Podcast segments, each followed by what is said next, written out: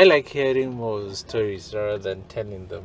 So if you if you'd like why my suspicion, it's I like I like prodding questions and hearing the very different Okay. experiences. Well, I'll tell you what we do. have. We Yeah. talk about Mhm. from our experiences. So my experience of being in Kenya, Uh-huh, your experience, and then yours of SA.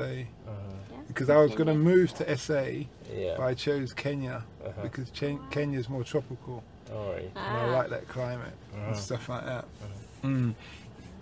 and things like that. You know. Uh-huh. So, Okay. what, just- how long you been here in England? I've been here for five years now. I came here to study my master's and then I stayed to work in tech. Ah, Okay, myself, I also I came to study. I came in 2017 to do a PhD, and I'm just a recently awarded doctor. In, Okay. In security studies. okay. Yeah. And that's needed back in Kenya as well. You know, skills. I would say the same. It's needed, uh, but also the point is asking my question: What do I have to offer? I have seen our society not benefit from the knowledge that it has and the system that have it has developed. If I can give you just a very simple Mhm. example from my experience, I was studying this part of the country that's very remote, northern Kenya. You probably know about it. Mandera. No, Garissa, Yeah, know. Good. uh, Marsabit, and Yeah, um, yeah, and. Isiolo, yes. But uh, it's been seen for a very long time as a very insecure region, which it is, uh, no doubt about it. But one of the things that everybody goes there tries to proffer solutions that you are so insecure let's manage security for you. And as we speak right now the government is there militarily. But one of the things i noted is that nobody stops and asks okay first of all how are still people there right? Because if you took like what you call the Hobbesian way of looking at life if things are so nasty and brutish then you wouldn't expect people. But there are people who live there who live under that constant insecurity and violence. But one way or another they still manage Mm. right? So that was my question like how do they still manage it? Like how do they go about? And Oh, i noted that they manage their own security Mm. and they get their own solutions but nobody is there asking them you know why how do you do it and the people i was talking to i talked to so many people and they were saying you are actually the first one who is actually asking that question to us Mm. probably by coincidence, but also they probably didn't know that they have some organized system amongst themselves. So if I am to contribute something back at home, I think that is what is needed, right? Um, can can Yeah. that that's really interesting what you said there, my friend. Because Yeah. my first thing would say, I would ask them is, do you feel that you live in insecurity? Because Yeah. that's their life. I I was took up there with a Merrill man, yeah. yeah, and um, hmm they were going to build a hotel. hmm He's an architect. He's going to build a design a hotel hmm for this man. Is a Samburu man from Mar- from Marsabit. Yeah. Yeah. hmm and I pointed out to him. I noticed when we was at the ATM, Mhm. no one had a. There's no security guard there with a gun. You know, Mhm. usually there's a soldier, as they Mhm. call it. hmm And he said, "Why do you need a soldier when everyone has a gun?" And I looked around. and I thought, "Yeah, it's true. Everybody either has a gun or a spear or a shield or a sword or something, some weapon. Yes. All the boy, all the males. The Yes. women stood within their Yeah. area of the compound, Mhm. never go further than the men went." Mm. But so they probably don't see it as in insecurity hmm in my eyes. hmm It's just that the government, Mm. probably who wants to rule them, Yeah. Sees it as insecurity, as in he can't manage them. hmm But one thing this guy told me, because he was in connection with a lot of the politicians, hmm and he said the government just allows. You know, they give the the uh, military jackets out, Yes. Yes. and you get the corporal, the sergeant, yeah. and all that, Mhm. and that's just depending on where you are in your tribe Mhm. to what stripes you get. And then the military know who to talk to Mhm. if there's a problem in the area, but they give them some guns and those jackets and say, just look after your area. Mm. And it's an easier way Mhm. because if they have tribal fighting and stuff, Mm. they don't really need to go send their own people in. They just know who to talk to. Yes. Do you see what I mean? So it's Mm. an easy way, and they, and they also keep obviously Sudan, Sudanese and bandits and Yeah. all of those people out the way. Mm. So it was kind of thing. I just saw it that the government just wants to implement their way of life there because also there's natural resources, Mm. and that. But, but before that, they're not interested. Mm. Mm. I don't know how you see that. You know, actually, it's very interesting. My wife here was smiling because I think you asked the question that I actually asked, and the ma- that man's experience is what I actually had. You know, going and getting interested in studying the region because I went for similar meetings and I would notice everybody has a gun, both the both the security, that is the state security, and the locals who also had there, they were also armed as well, Mhm. and they were all sitting side by side. Mm. And that was the first point I actually asked, well, what, what is actually going on in here, right? Where you come and you and the police are both armed. It was totally different from what I grew up knowing, right, or Mm. seeing. I couldn't, you couldn't be armed near a police officer, right? Mhm. Because you'd be considered illegally armed, right? Mm. So that is what I asked, and I know I asked myself. But even when I started the research, I actually started by asking. I had this incredible professor, and who helped me shape the questions. And the first question is actually exactly what you asked. You know, what makes you feel insecure? Mm. You know, I didn't come there saying that I am seeing conflict around you. Do you feel insecure or whatever? And I didn't go assuming that they're insecure in the first place. I wanted to start on a clean slate, right? What makes you feel insecure? And what was so amazing, it's it's less of what we already know, but very unique experiences of what makes people feel insecure.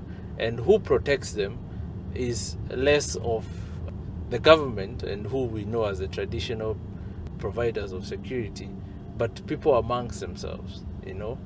But if you ask them where they go they'll tell you we also go to the police. But those police are never even effective right?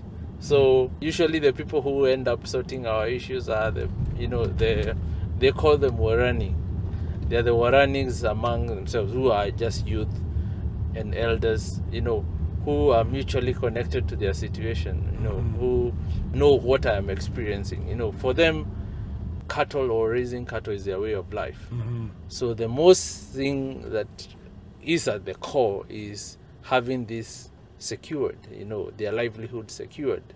And anybody who doesn't value that will obviously miss that, you know, because the people who externally think that their problems are housing or lack of food, you know, often end up missing the point. And they would say, you know what, if I lose this animal to oh they have also the problem of cattle rustling that is stealing of cattle Yeah, yeah.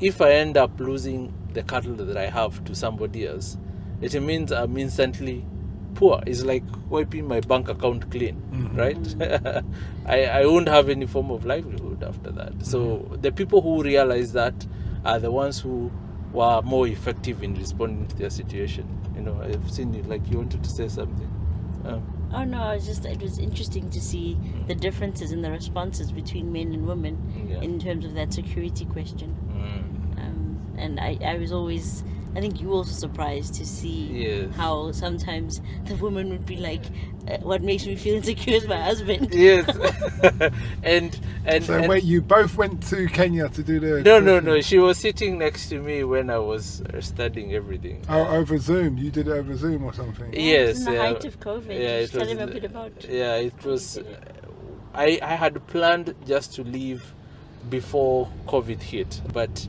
there were some delays and i ended up being caught caught up in the restrictions travel restrictions. I couldn't travel basically. Hmm but i said you know that won't stop me from doing my studies. Mhm. and I devised this way, you know, what you call like a digital ethnography, because my study was essentially ethnographic, and I would, you know, I would talk to people like I'm and immerse myself in that environment. And of course, not being able to travel, I couldn't do that, but I found a way of doing essentially the same thing without necessarily losing the you know the quality and way of doing things you know ethnographic ethnographically. But in any case one of the things i i noted when i was interviewing women and they were still able to connect and talk to me was that um, there was this lady yeah over zoom yeah there was this lady who was i asked her you know what makes you feel insecure? She said that of course she had a, a lot of things and she's she stumbled and said oh you know even sometimes i can be coming out of my work and then i go and get my husband beat me.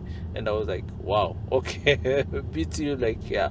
Yeah and i asked her you know doesn't that violence seem to concern you? No no she said. No actually you know sometimes us as women we need to be beaten a little bit right? Uh, My but- gran says the same thing.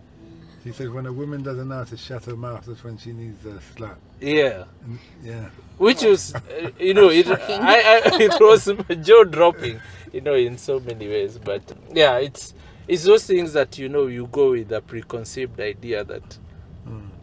you know this is what these people are struggling with but you know without asking you know you can end up you know totally you know diagnosing the problem in a very different way right But the interesting thing is, with that older generation, Mhm. is that the women not they may not not not to say they're right to accept the violence, but they can acknowledge that at times they're unre- unreasonable in the relationship when it comes to just going off verbally.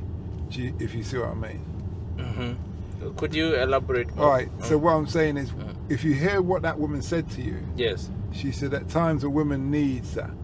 Mm. Now I'm not saying that's right. yeah But what I am saying is that she's saying that at times we can be unreasonable verbally. mm. Do you see what I mean? And Yeah. She can acknowledge that. Mm. Where nowadays you don't have that. You don't have Yeah. any acknowledgement Yes. that okay, at times I can be unreasonable. Mm. It's just like if I was a drinker, I could say yeah, at times I am terrible when I come home drunk. yeah I cause problems. Mm. Yeah, there's a reason my wife hit me with a frying pan. yeah That kind of thing, you know. Mm. So, what was your conclusion for your dissertation, your PhD? That sounds very interesting. It's many things, but let me say several of them stood for me, and I think it's applicable in very many situations.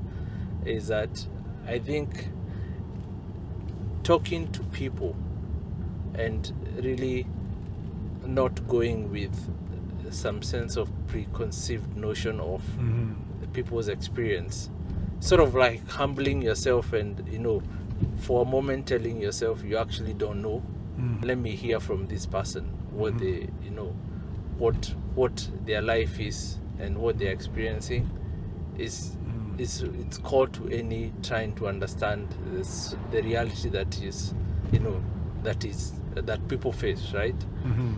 And the second one is that that knowledge. Uh, at least from our african point of view is that for a very long time we have relied on other people outsiders telling either what we should do or what is our own problem and uh, how to solve our own things. But that but we haven't and as a result of that we tend to see solution in other people's eyes rather than what is actually really within us like uh, the strength we do have Mm. the knowledge that we do have and the solutions are essentially you know probably within us and whatever we experience and what, however we deal with things they are worth and they have meaning Mm. right this living in this society i've seen is that you know they probably had their own chance of experimenting and dealing with their own challenges right Mhm. and they shaped the society the way they wanted to be Mhm. but for colonized society or societies that have been uh, you know interfered with by other contexts they do not necessarily have that. You know, like our own religion, we are told our own religion is inferior, right? But we already had our own religion and system that was, you know, that was there even before everybody else came, right? Mm. And it's worthy, right? How we organize ourselves in our society is also, it's just that we haven't studied it and we haven't maybe put a logical frame to it and how it Mm. operates and consider it as knowledge and as Mm. as something that has meaning, right? Uh, Mm. and solution to our own problems. Yeah. There's a story Mm. um, about Afghanistan and the Mm. American true story. The American Mm. is talking to the this Afghan Mhm. man, and the Mm. American general says, "I'm going to go down there. I'm going to tell them that we can give build them schools and do this and do that." Mhm. And this man says, "No, stop. What you're going to do? You're going to come to the top of the hill, Mhm. look down on the city, and, uh, and let them see you. And then if they want to, they will come out and greet you. Yeah. And then if they want to, they will invite you in. Mm. And if they want you, they will give you tea. So they do the shore thing where they- everyone drinks tea. Mm. And then you will be quiet Mm. and you will listen and they will talk to you. Mm. And if they want to, they will tell you what problems they have Mm. and see if you can help them. Mm. But if they don't need your help, they won't tell you anything. They won't, yeah. And that's a whole different thing. But the American general was like, yeah, we go down there, Mm. we can build schools, we can make sure girls can go to school and they don't have to cover their head. Yeah. No, no, no.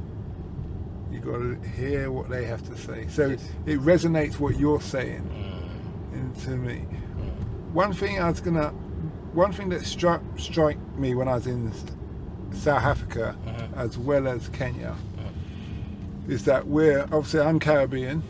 So we're all at different stages of dealing with colonization. Obviously, my thing is the whole Yeah. slave thing, Mhm. and basically, from what I'm getting from you is it's really about adapting to a new regime Mm. because it takes hundreds of years Yeah. to really adapt. Mm. And we see that now because SA is the last country to really be on their own now, Yes. within reason, even though you haven't thrown out all the problem people, Mm.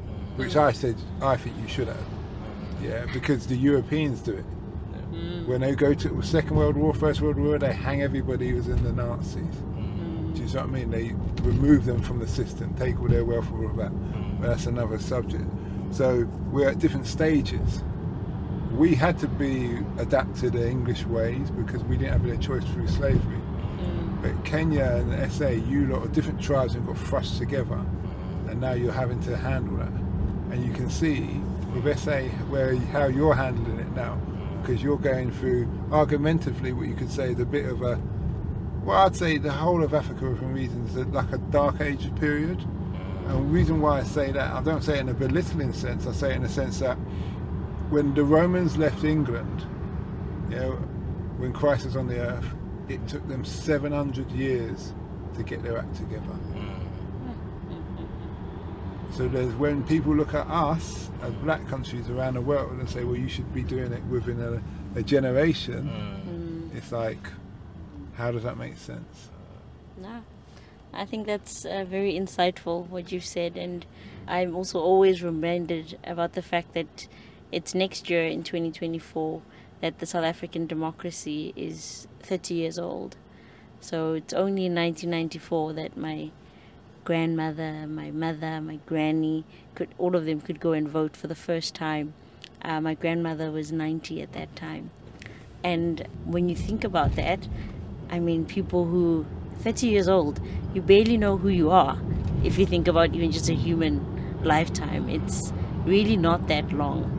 And in the fullness of time, three decades, when humans have been around for millennia and millions of years, it, it's just, it's a really small amount of time to have your act together.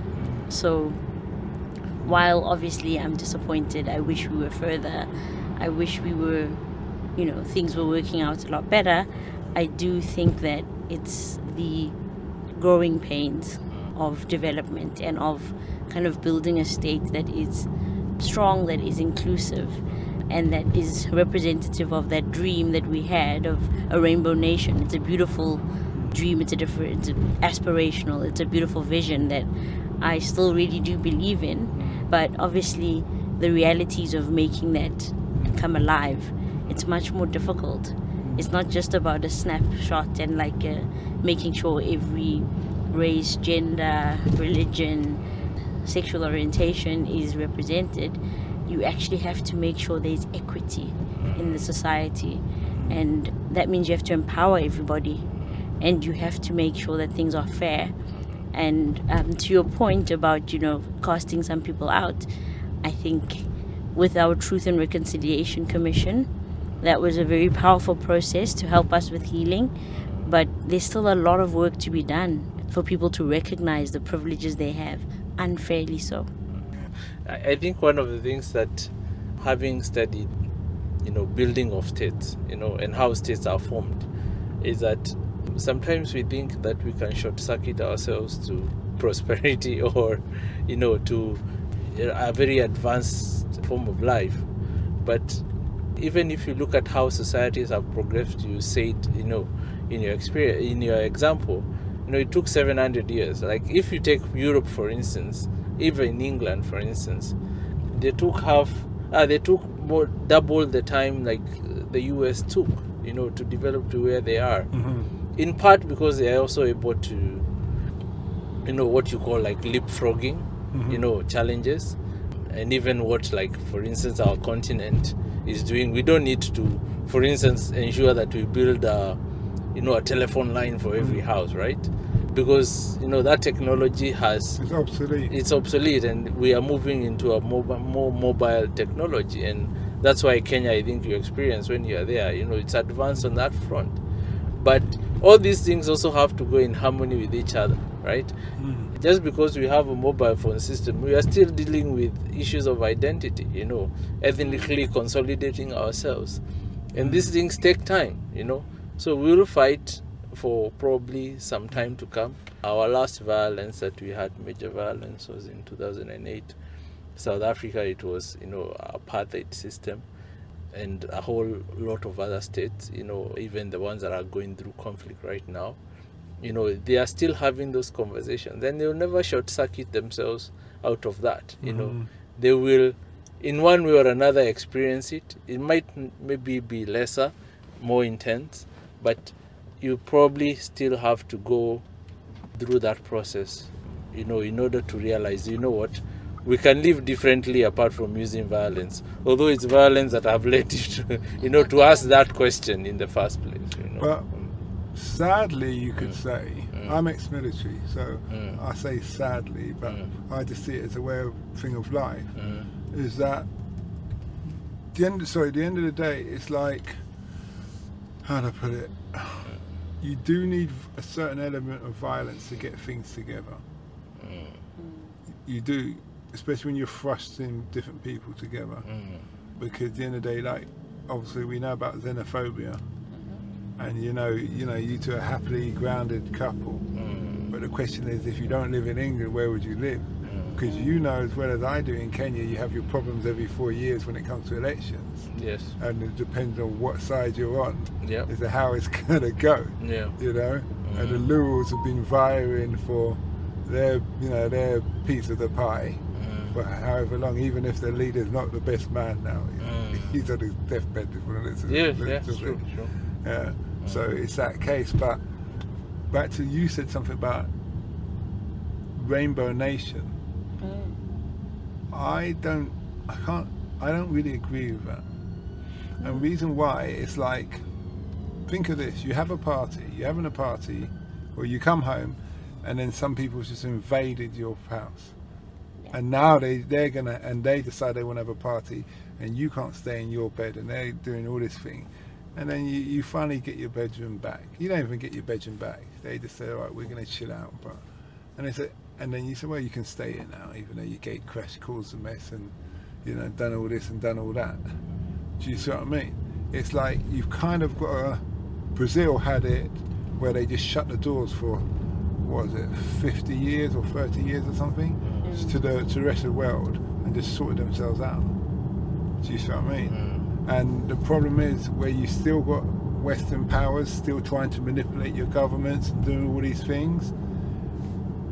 I don't think having a rainbow nation is going to help the masses of people because it's those same people who cause problems in the first place or you're still trying to include.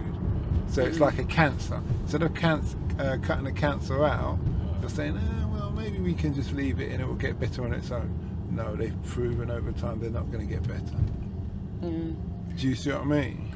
I mean, I understand what you're saying, and I think maybe to just emphasize or qualify, say the Rainbow Nation is a beautiful vision and an aspiration that we work to.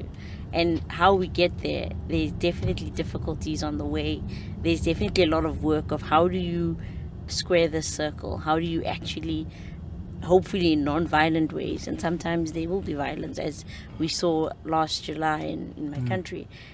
How do you how do you make sure you get there in the best way possible? But it's an aspiration. It's not the reality. And even if we wanted to paint that picture that that is, that is reality it's not. Mm. And there there does need to be a level of like accountability there does need there do need to be apologies. There does need to be a recognition of the issues and to say actually how are we going to fix it?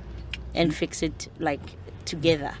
So i think mm. that's so i'm just saying i'm not mm. definitely saying that look it's like we just let everything go or we just kind of act like nothing happened or you accept the in- inequality and the issues that happen. No. But i don't see a f- sustainable future where we don't find a way to do it together I think things have to get bad before they get good, and that's the cutting out of the cancer. I'll give you an example, and you can vouch for this, my friend. Mm-hmm. In all our countries of origin, even though Jamaica's not a country of origin, it's mm. a place of where we're taken to, mm.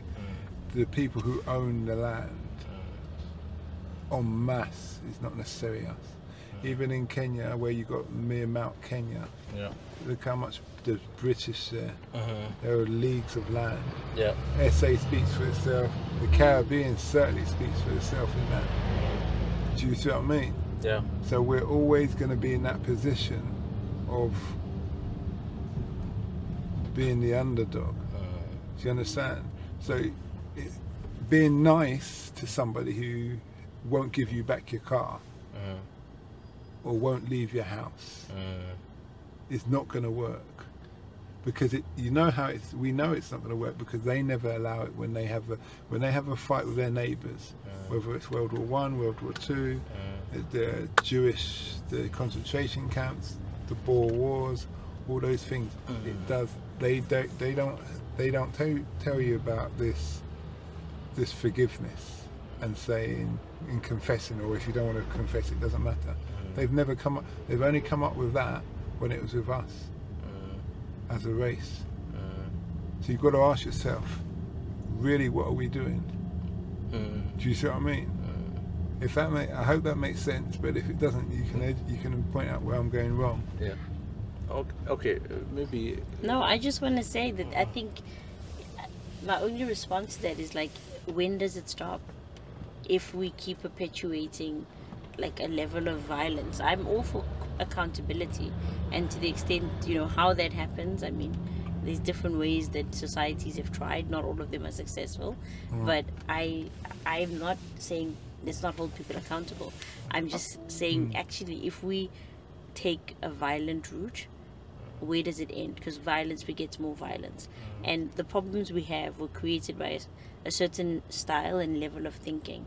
If we don't move above that hmm. and try to think from our higher selves or from how can we do things differently, we are likely, whether it's in, you know, 50 years or 100 years, we'll end up in the same position. were you going to say something I, yeah, I see South Africa in two fronts. I think the first is it's a bit of a complicated story, in the sense that uh, the people who are also fighting for, you know, that rainbow station, uh, rainbow nation, we have to ask, you know, who is being, who needs to be included here, right? And who, who, who, who is being kicked out, and who is, who is being told they are not in the right place, and who needs to be brought in. And I say this because even the people who we perceive ought not to be there also call that place home. And that's why I, am a bit indifferent because I also I can't relate to that point where somebody can come to your house and claim they want a stake in it, but they don't belong there, right? Mm. Or is not originally theirs, right? They took it by force. Mhm. That's a reality, right? Mm. But the generation of who is there now, and I think when she pointed out the Truth and Reconciliation Commission, yes, it's important to reconcile, acknowledging that there are wrongs that have been done on one part of the society, and they need to be compensated, you know, and being given what is rightfully theirs Mhm. but also dealing with also that acknowledgement that there are also people who didn't fight, didn't contribute to the you know to those inequalities, you know, like the native, let me say, white native, the generation that followed the, you know, the the, the, preceding generation, and they are not at fault, right? Although they still benefit from Thank that you. system, That's, yes, that's the key, Yeah. isn't it? yes, Because- but they are not at fault, you know, you know, per se, right? Well, it's the Uh, same thing with the royals, though, isn't it? Yeah, You're saying that wasn't Prince Charles. You're right, it wasn't. It wasn't his policy. It may not have even been his mother's policy. yes, But we know the British enforced apartheid. The Dutch just carried it out. The Boers Yes. just carried it out. yeah, But what the thing is, is that you're not going to give back the wealth, though, are you? Because you know it was ill-gotten gain. mm, So there's a law in England that if I buy something that's stolen yes, and then you buy it Yes. and then she buys it, it has to go to seven different hands Yes. before it can go back. It doesn't have to go back to the rightful owner. yes, So if they can acknowledge that just in their own law, why Mm. can't they acknowledge it on the bigger scale? mm, Do you understand? Yes, You've got to to, look yeah. at the hypocrisy and of what what they see and how they see it, yes, because otherwise it's like what happens. You, your people see them and think, ah, that you get pacified, mm, but really it's no, yeah. it's not acceptable. No, no, they, they need rightfully. I yeah, that the wealth and what was taken, and the reparations they need to give them back. There's no. I, the Jews got it. sorry. All Jews got compensated for Hitler. Yeah, exactly. They got Yeah. billions, Yes, yes. billions and billions, Yeah. ridiculous amount of money. Yeah, yeah. You So know? I don't deny that needs to be done, but I think I'm more of a, on a soft spot and say, yeah, you need to find a common ground and where everybody would get rightfully what is theirs, right? And compensated. So that conversation won't be easy, right? Yeah. But from history, you have always seen nobody will, nobody, even the current holders of that capital, they won't hand it over easily. yeah, of course. You it- it probably won't have to take it by force. Yeah, thank you. yeah, I, I, I, by force. Yeah, yeah, You, and- you won't. That's the, only, that's the only way it's going to happen. Yeah. Because they pacif- they pacify you using those words. Nah, we should all get along, Rainbow Nation, all those things. Mm. But what they're really saying is just just keep them calm, keep Yes. them okay, and we'll just carry on as we are. Yeah. That's what it is. Mm. Do you see what I mean? Yeah. But in reality, if you look at it, it's like, why should you be at their beck and call and have to come over here to study? Yeah. Why can your not universities be as just as good, if not better? Mm. Because all their riches is coming from your place anyway. Yeah, sure. Do you understand? Mm. But you're saying, you know, it's like it's, that's not how it should be. Yeah. yeah. DRC, the richest country in the world, Mm. but look at them. Mm. True. Yeah, Yeah. true. Yeah, we are not getting for the price. And actually, I just remember the other day when the US was announcing that their green technology, right? Mm. They actually did something that was quite interesting, and they said that, you know, for you to invest in this technology, you have to ensure that a lot of like, and this is in the example of cars, like uh, electric cars, you know, for the government, for instance, to fund it, all the technology and everything has to be manufactured and produced in the in the country, right? So they are also trying to grab. So we shouldn't feel ashamed of saying this is ours and we are going to govern on how we are going to manage it, right? Mm. So if it's resources, we should be able to be in that position to make all those rules and not being told how to manage our own resources. You know. I think we need to take a leaf out of China's book. Yes. When you do close, no, you do close your doors to the rest of the world, Yeah. and you start to educate your own and sort out your own, and whether you, co- you copy, you, you don't worry about uh, patent rules. Yeah. You just get a car and you copy it. And you learn how to develop yourselves and do things yourselves. Yeah. Because I'm tired of always Africa being told what they can do and what they can't do. Absolutely. Do you- It's embarrassing. Mm. Yeah. Do you understand? Yeah. And it started by being told like whatever you have is worthless, right? Yeah. Or everything about you is worthless. That's yeah, what we yeah, were told. exactly. Right? Yeah. And that's where somebody starts chipping you off everything that you have, you know, and being able to control and manipulate you, right? Mm. You know. Mm. What is interesting to me is how clearly people whose countries have been freer for longer have a lot stronger stance in this way.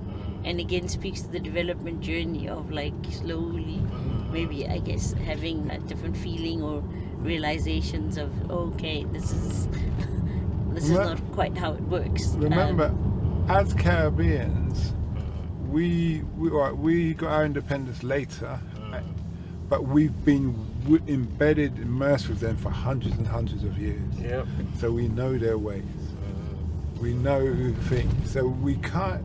I wouldn't say we've got one up on you guys in knowing really their behaviour, but mm. when we're telling you something, mm. it's like look because you think about it, the Caribbeans and the black diaspora from the black Americans mm. were on the same page. Yeah. We are talking about Pan Africanism from early 1900s before before like around the First World War time. Yeah. mm, That wasn't even heard of in Africa. Mm. No, it wasn't. Do you understand? It's only now the young are starting with social media to say, yeah, start to talk about Pan Africanism.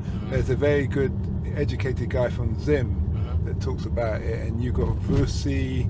There's a what's it, Versi? Temple Choir. Yes, I can't pronounce. Yeah, thank you.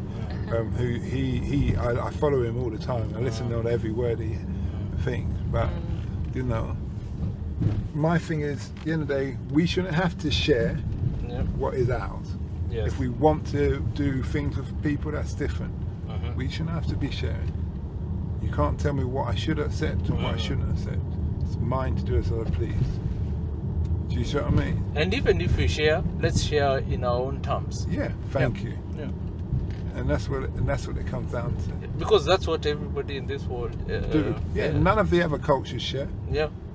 They don't. Think of we're here, Mm. but how many people do you see of us up to a certain thing? Yeah. Look at America. Mm. America's biggest export is music, Yes. produced 99.9% by black people. Yes. But what do black people get from that music? 0.003%. Yeah. Because Think of that. the And then if you say something like Kanye West, they make you, they drop you from a billionaire down to a multimillionaire in a heart overnight Mm. True. because you have no power. You have no grounding Yeah. because it's not really your place. Yeah. And that's why you don't do rainbow nations. Yes. You have your own. Look at it. no, I'm just wondering where is our place then? Well, your your place is uh, well. You you can go anywhere in the world. To me, I believe in the world as God's world, but at the same time, you have your home. It's like a mall. Eh, London's like a mall because they've made it like a mall, so they've been everywhere. Yeah. Yeah. but at the end of the day, do you see what I'm saying? Mm. Yeah. But it's been very interesting talking to you guys. Yeah, very, very interesting. This is the first time I'm seeing, uh, yeah, a podcast, and uh, I'm going to scan this so at least. Uh, Yeah. Well, to be honest, because this is Pan African conversation, I'm going to put it on my other podcast, which is called Africa Investor Stories. All right. Okay. We hope that episode enhanced your life. We post an interview every day as well as vlogging on our social media channels. Don't forget to subscribe to get our latest episode.